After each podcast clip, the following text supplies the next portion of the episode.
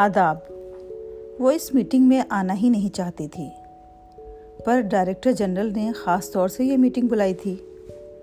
سبھی اسکولوں کے ٹیچرس ریپرزینٹیوز کو بلایا تھا۔ اور پچھلے پچیس سالوں سے وہی تو اپنے اسکول کی ٹیچرس ریپرزینٹیو تھی، اس لیے اسے آنا پڑا۔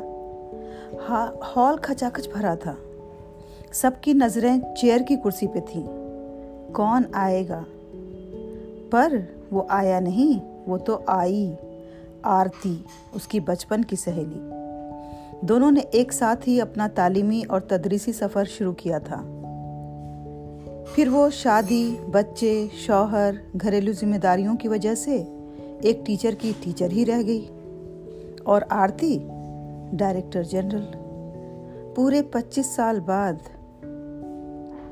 اس نے اسے دیکھا smart goggles sari high heel makeup jewellery beauty اعتماد مسکراہٹ سبھی کچھ تو تھا میٹنگ کے بعد سب چلے گئے پر وہ جان بوجھ کر رک گئی آرتی نے بھی اسے پہچان لیا اور اس لیے وہ بھی آخر تک رکی رہی اس کے قریب آئی آنکھوں سے گوگلز ہٹاتے ہوئے اسے پوچھا، اور سیما، کیا حال ہے شوہر اور بچوں کا؟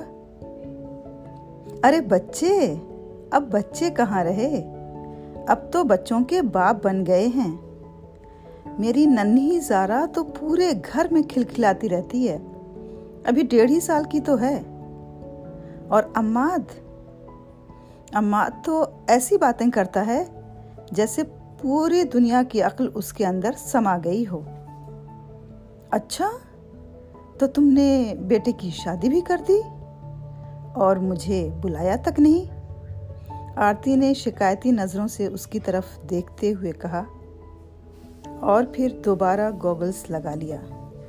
شاید اس لیے کہ اس کی آنکھوں کے اندر جو خلا تھا۔ جسے صرف سیما نے محسوس کیا تھا، کوئی اور نہ دیکھ سکے اور اس خلا کے مفہوم کو نہ سمجھ سکے۔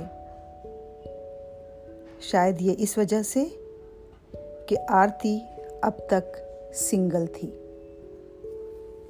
شکریہ۔